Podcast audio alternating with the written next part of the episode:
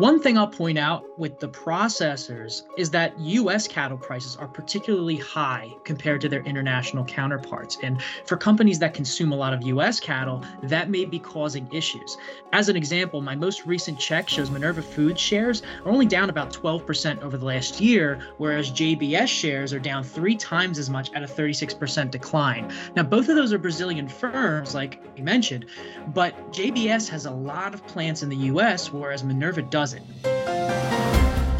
You're listening to IBKR Podcasts. Find more conversations at IBKRPodcasts.com. Please remember any trading discussions are for information purposes only and are not intended to portray recommendations.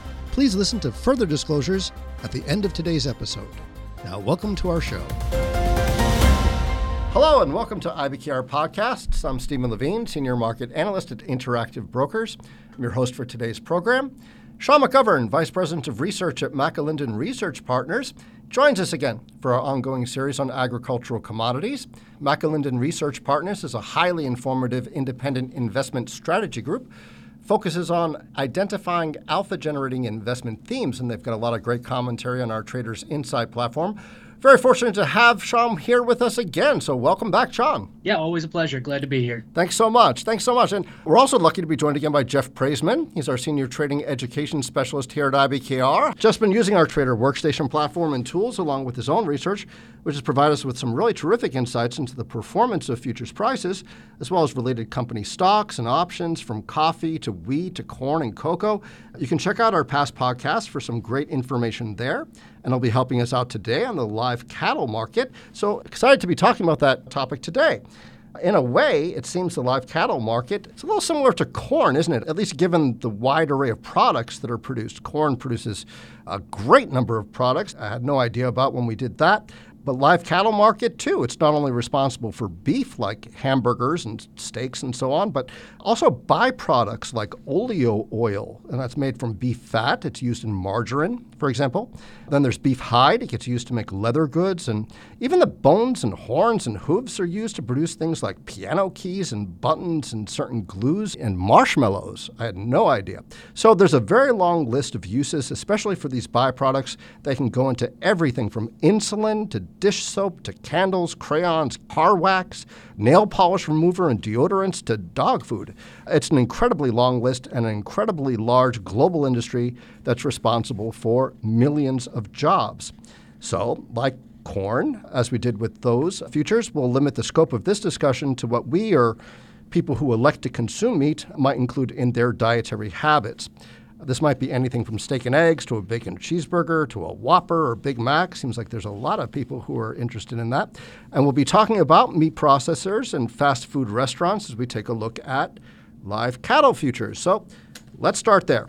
Sean, I see there are different types of cattle futures. There's live cattle, there's feeder cattle. Not sure what the difference is between these. What do commodities traders and investors actually get when they purchase a live cattle contract? Assuming we're talking about the CME's contract for live cattle, you're getting 40,000 pounds of cow. So that's about uh, 18 metric tons. That is, uh, if you're taking delivery. But I have a feeling that some of our listeners, it's going to be a little bit out of their reach to do that. So they better make sure they're keeping track of the expiration. Despite the fact you're signing up for 40,000 pounds, the contract is usually going to be quoted on a per pound basis or 100 pounds. Either way works the same way. Those contracts will be listed for six months of the year. They'll be February, April, June, August, October, and December. Right now, the front month is still the June contract since the trading continues all the way through the contract month and doesn't actually terminate until the last business day of each respective month for whichever month you're trading. So that's live cattle. But you also mentioned feeder cattle, which is a little more interesting, I think. Live cattle, that's going to be older, more mature cows that have achieved a certain weight of well over a thousand pounds. That makes them ready for harvest and slaughter. Feeder cattle are more recently weaned calves that are just being sent to the feedlot to get fattened up. So that's going to be an even bigger commitment of 50,000 pounds or 23 tons. The contract is only financially settled, so there's no physical delivery of the cattle associated with this. They're just going to be too small for slaughter, so it's not really any point of delivering them. In simple terms, you can think of the feeder cattle as eventually becoming the live cattle that will be harvested, but they're just not there yet. They're in the pipeline. Uh, settlement frequency is also more common, occurring in eight months rather than just six. And since there's no June contract in that mix, August is the current front month for that one. So feeder cattle is a little bit like future live cattle futures. Yeah, that's exactly right. Okay, got it, got it. And so, Jeff, looking at the trader workstation, how are these live cattle futures performing? What trends do you see there? Yeah, so over the past year, the cattle futures have gained in price, you know, generally raising steadily and then taking a few steps back every few months. However, they popped around mid to late May, and now they've slightly retreated again over the past few weeks. They've retreated, okay, but they're still pretty high, aren't they? Last time I looked, it was around 170 or so. I think they hit a high of uh, 175 prior to that. Sean, how do you account for this performance? What are some of the economic drivers or other catalysts affecting prices? I'm imagining the weather. I saw Texas as being something like 117, 120 degrees or something to that effect. It's crazy what's going on out there.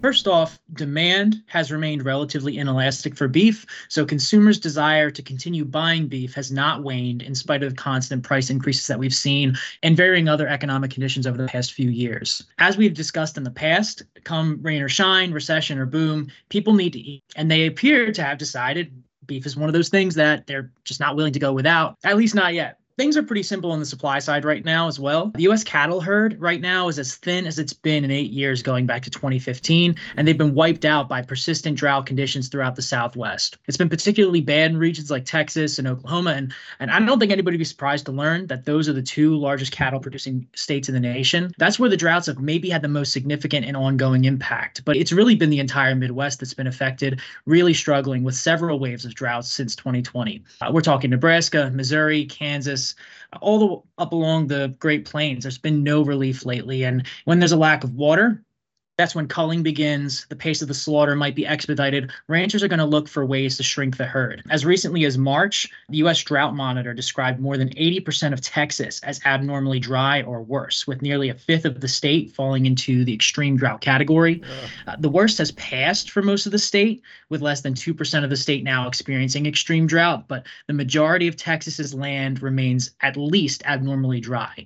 East Texas, which is a pretty big cattle farming region, is mostly drought free but the leading beef producing counties up in the northern high plains, up by the Oklahoma panhandle, those remain some of the most heavily impacted by ongoing drought. And speaking of Oklahoma, two thirds of that state is considered abnormally dry or worse, and that's the hmm. highest level in three months. Has this never happened before? Have we not experienced these kinds of drought conditions where culling of cattle was not needed to this extent? And these states were able to weather these kinds of extreme conditions.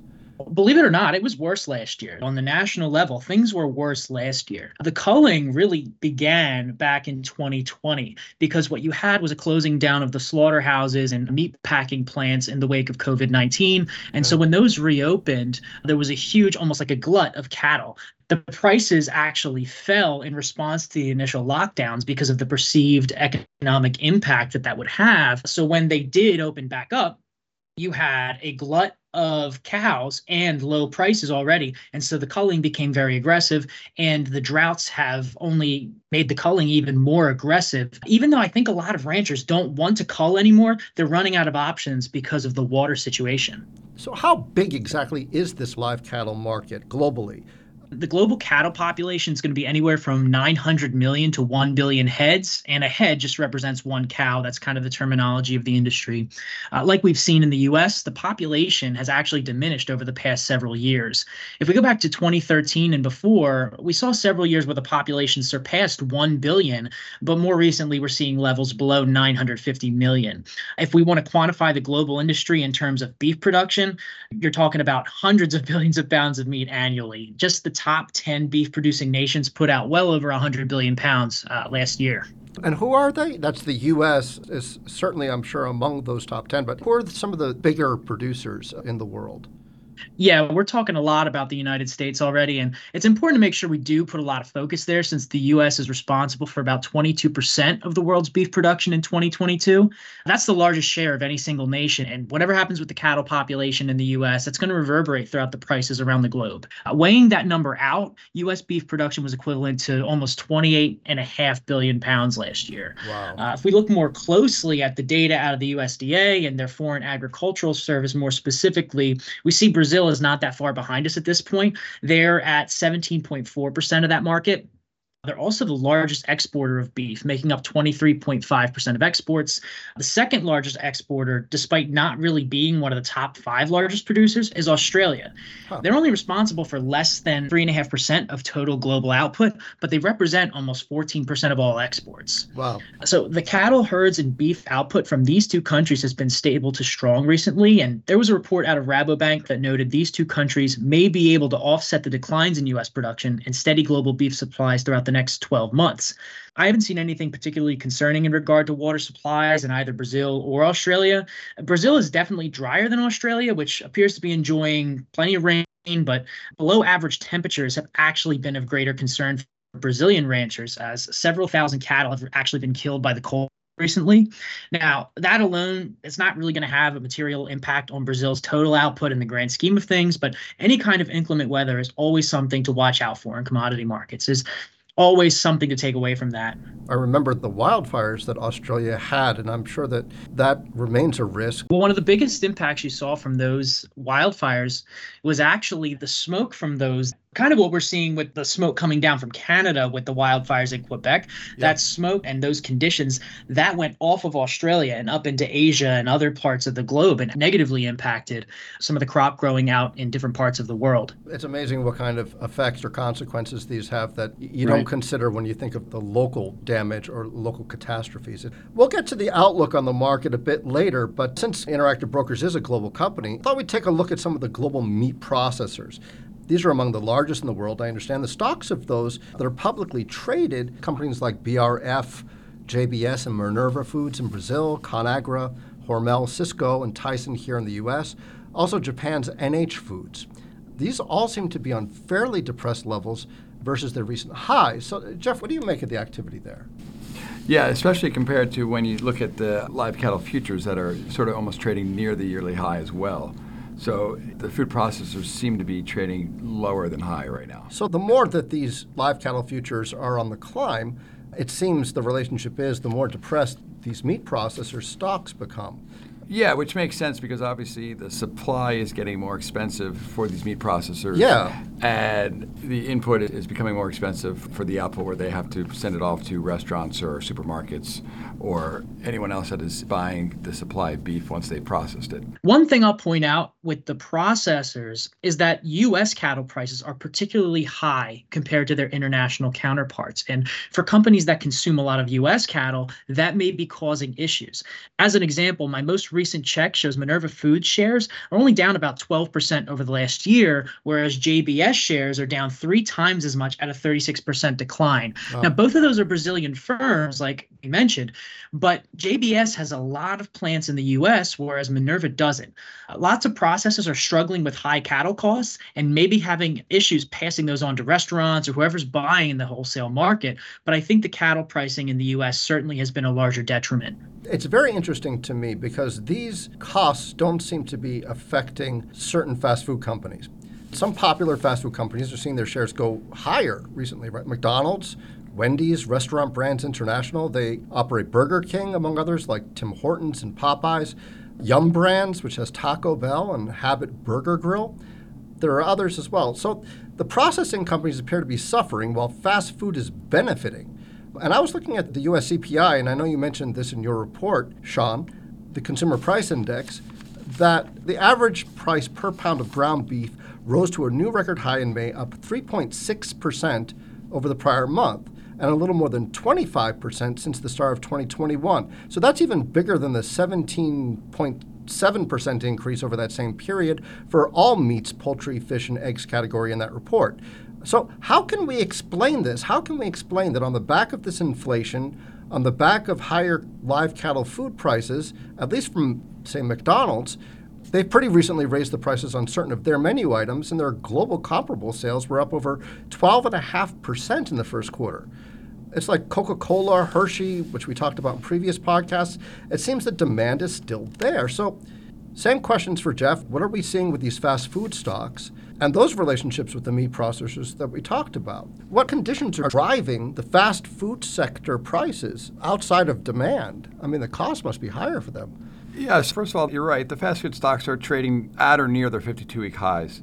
It seems, at least for the time being, they've been able to successfully pass off the increased cost to either the consumer and continue to thrive. But also remember that many of these fast food restaurants are franchised. So corporate may also be able to pass off some of those costs to the franchisees through their product. And also, I think a lot of these restaurants might have become an affordable alternative for people who may be trading down their restaurant choices. So in other words, maybe people who would might be going down to a you know a sit down restaurant with their kids are maybe now instead going to a McDonald's or a Wendy's because while it's more expensive than it used to be for what those families are used to, it's actually a cheaper alternative than their prior dining experience. Sean, do you think it's going to keep going in this direction? What's your outlook for the live cattle futures, the live cattle markets? Do you foresee this these conditions where culling is continually needed, that the thin supply on the ground is going to continue?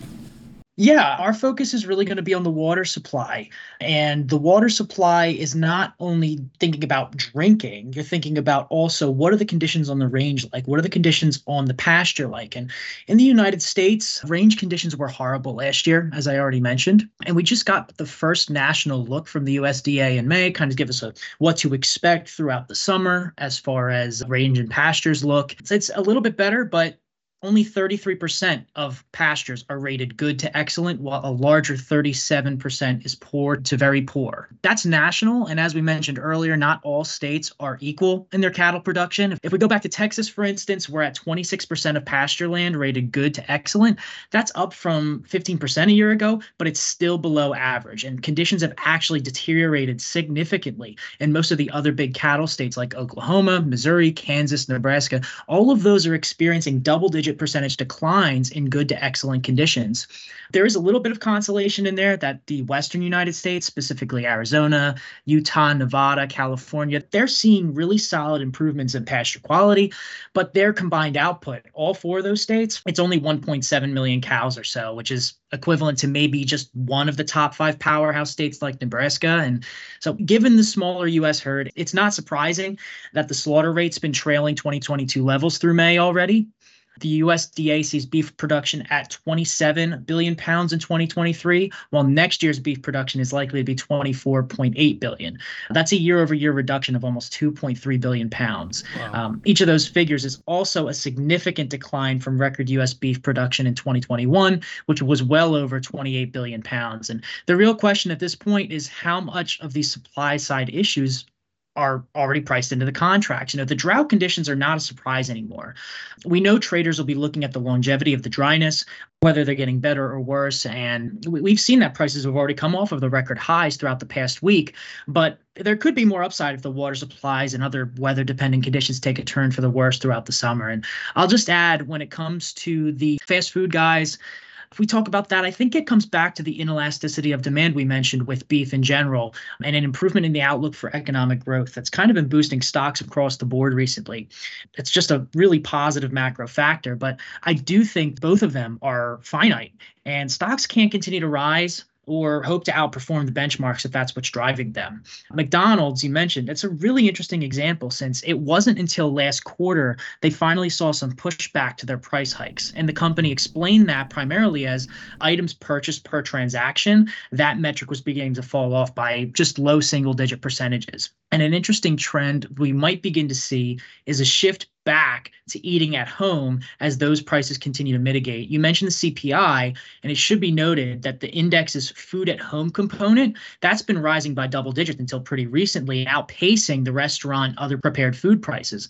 It was only up 5.8 percent in May, whereas data showed food away from home was still up 8.3%. And if we see more resistance to restaurant food inflation, I think that could be tied to the smaller price increases that we've seen for food made at home not only do you have to maybe spend a little bit more at the grocery store for these products, but you also have to make it yourself.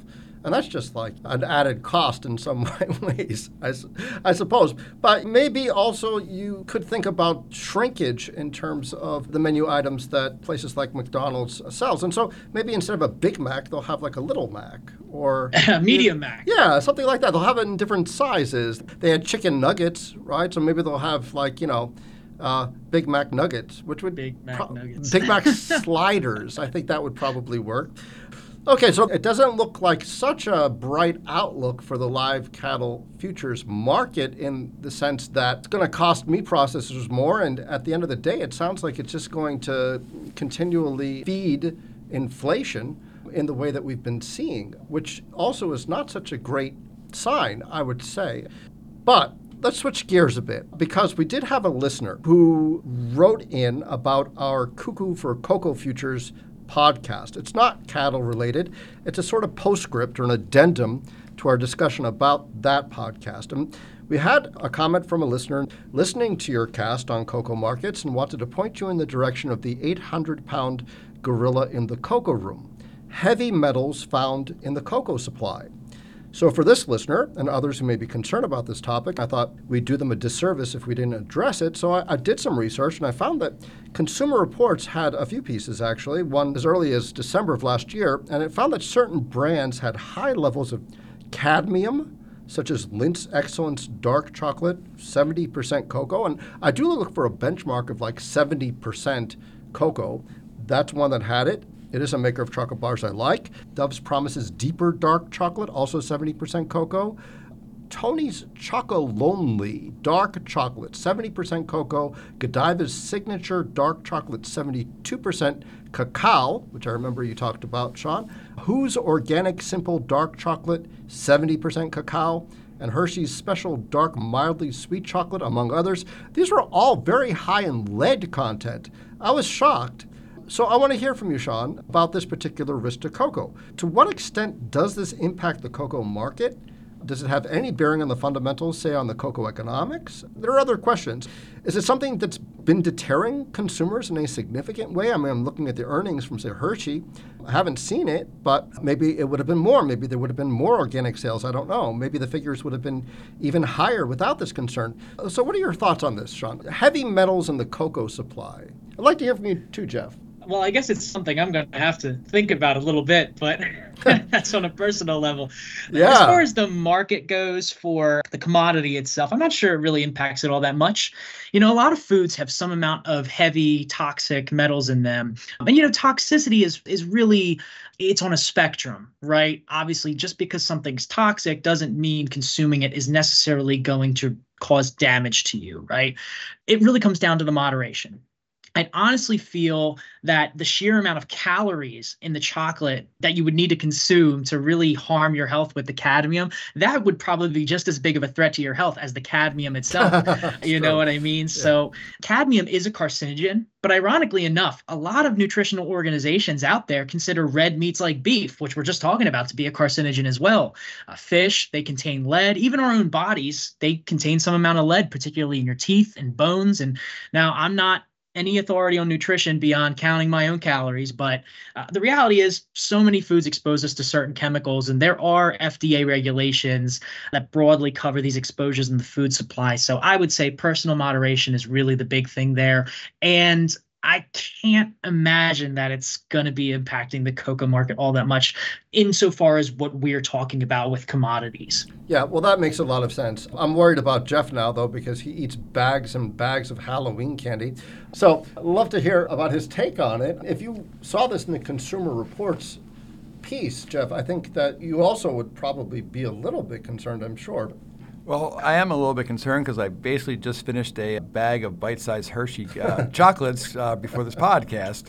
So Another th- one. this is actually news to me. But I, agree with Sean where a lot of the stuff is, and I want to discount the study, but you know, a lot of this stuff, if it's occurring naturally, I don't think it's nearly as bad as people make it out to be. Whereas, you know, I think, in my opinion, something occurring naturally in the chocolate is much different than something that's occurring not naturally in, in a substance. So I, I do agree that uh, you know moderation is is good.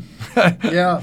And, I, and I try to follow that, but again, as we know from the previous podcast, me and chocolate go together pretty well.